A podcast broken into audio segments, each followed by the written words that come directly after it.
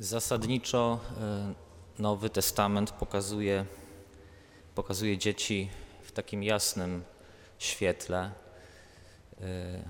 i akcentuje takie właśnie dobre, dobre cechy, cechy dziecka, jak na przykład bezbronność dziecka, niewinność, e, ufność, zwłaszcza ta ostatnia cecha to ma być coś takiego, co też charakteryzować ma ucznia, ucznia Pana Jezusa, i dziecko Boże.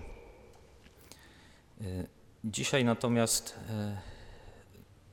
Słowo Boże i Pan Jezus sam pokazuje inne, inne cechy dziecka, takie dziecięce przywary, jakąś kapryśność, taki też brak powagi, brak rozsądku i taki dziecięcy, dziecięcy upór. I to wszystko ma charakteryzować właśnie to pokolenie E, e, współczesne Panu, Panu Jezusowi.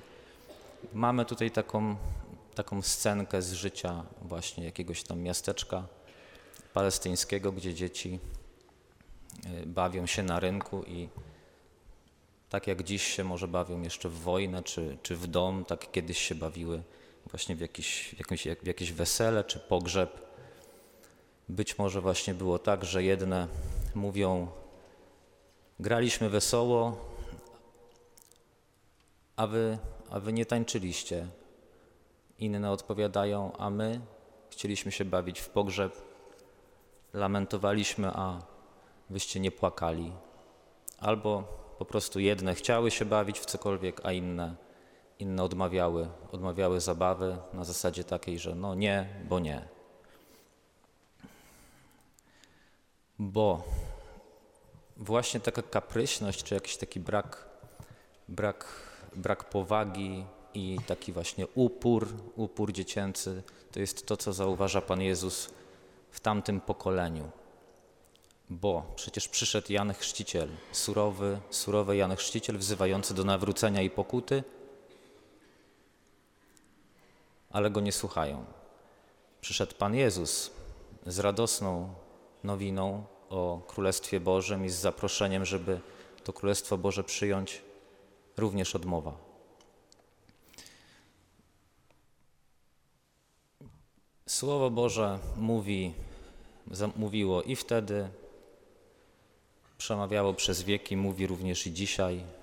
Niewiele się pod tym względem zmieniło, jeżeli chodzi o te pokolenia, bo dzisiaj również jakoś człowiekowi towarzyszy taki upór żeby Bogu odmawiać, albo żeby Boga nie słuchać, albo żeby po prostu zamykać, zamykać uszy y, na to, co mówi.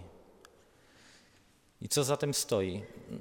Być może po prostu wygoda, taka zwyczajna wygoda, żeby było bez zmian, żeby było tak, żeby się też nic nie zmieniło, ale też stoi za tym taka koślawa wizja Pana Boga, bo człowiek chce mieć po prostu takiego Boga, który nie będzie od niego niczego wymagał.